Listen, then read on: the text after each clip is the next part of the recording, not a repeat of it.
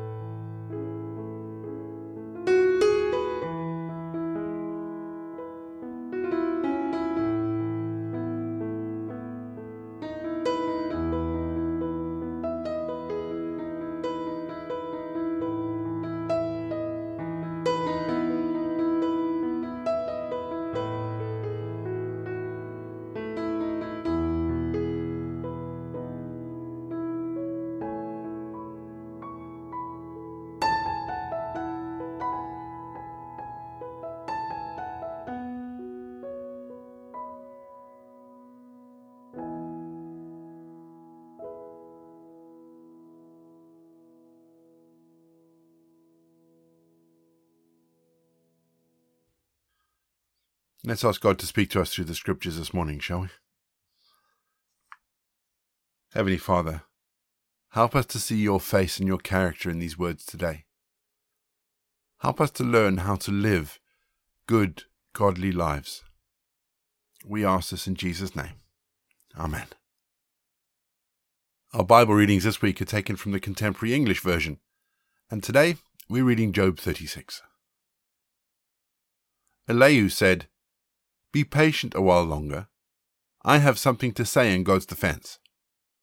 God always does right, and this knowledge comes straight from God. You can rest assured that what I say is true. Although God is mighty, he cares about everyone and makes fair decisions. The wicked are cut down, and those who are wronged receive justice. God watches over good people and places them in positions of power and honor forever. But when people are prisoners of suffering and pain, God points out their sin and their pride. Then he warns them to turn back to him. If they obey, they will be successful and happy from then on. But if they foolishly refuse, they will be rewarded with a violent death. Godless people are too angry to ask God for help when He punishes them. So they die young in shameful disgrace. Hard times and trouble are God's way of getting our attention.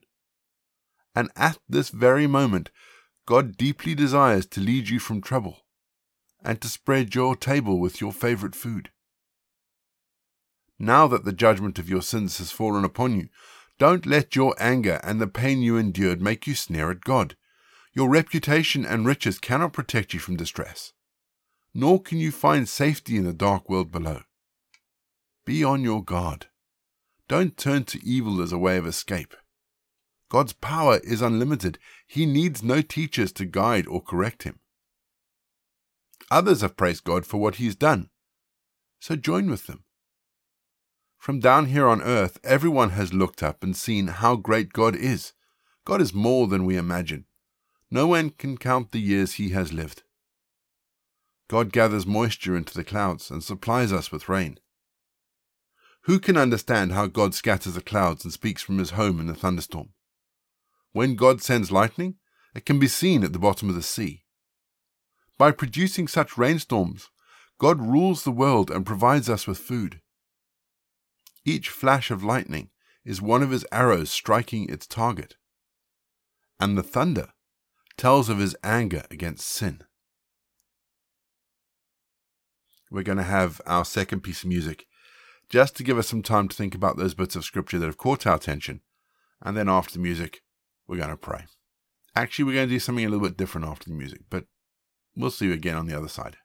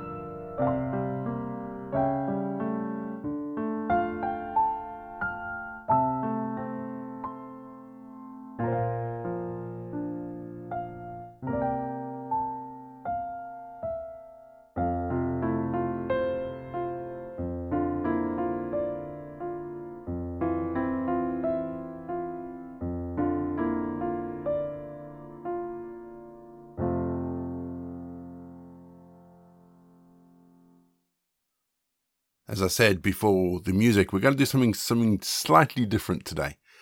But just a reminder that if you would like us to pray for you, then drop us a line through the usual channels Facebook, Instagram, Twitter, email, voicemail. it seems the list gets longer and longer and longer each time. But the contact details are in the episode notes. If you would like us to pray for you, then please let us know. As I said, normally at this time we'd have a prayer for today, but what I thought I'd do today is I thought I would have a hymn, actually. And the hymn that I've chosen this morning is O Worship the King all glorious above. O gratefully sing his power and his love.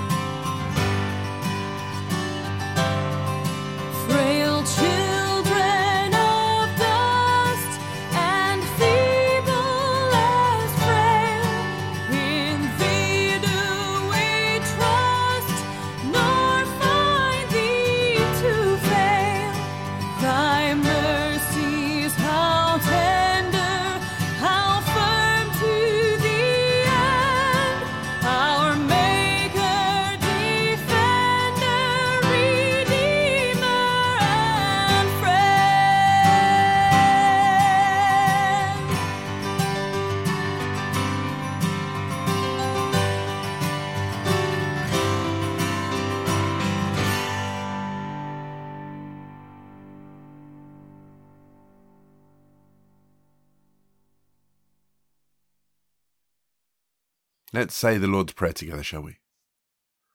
Our Father in heaven, hallowed be your name. Your kingdom come, your will be done on earth as it is in heaven. Give us this day our daily bread. Forgive us our sins, as we forgive those who sin against us. Lead us not into temptation, but deliver us from evil. For the kingdom, the power, and the glory are yours now and forever. Amen. The grace of our Lord Jesus Christ, the love of God, and the fellowship of the Holy Spirit be with you and remain with you now and forevermore. Go in peace to love and serve the Lord. You've been listening to Walking the Way. All the details for today's episode can be found in the show notes, including the scripture passages and credits for the press. If you want to partner with Walking the Way, if you'd like to donate towards the project, that would be amazing. We are looking at upgrading all our equipment, so any donations would be fantastic. Please head to www.givesendgo.com forward slash walking the way. And for more information, head to rayborrett.co.uk. You can find me on Twitter, Facebook, or Instagram. Don't forget you can also listen to us on TuneIn and YouTube. My name is Ray, and so until next time, I'll be here waiting as we continue walking the way.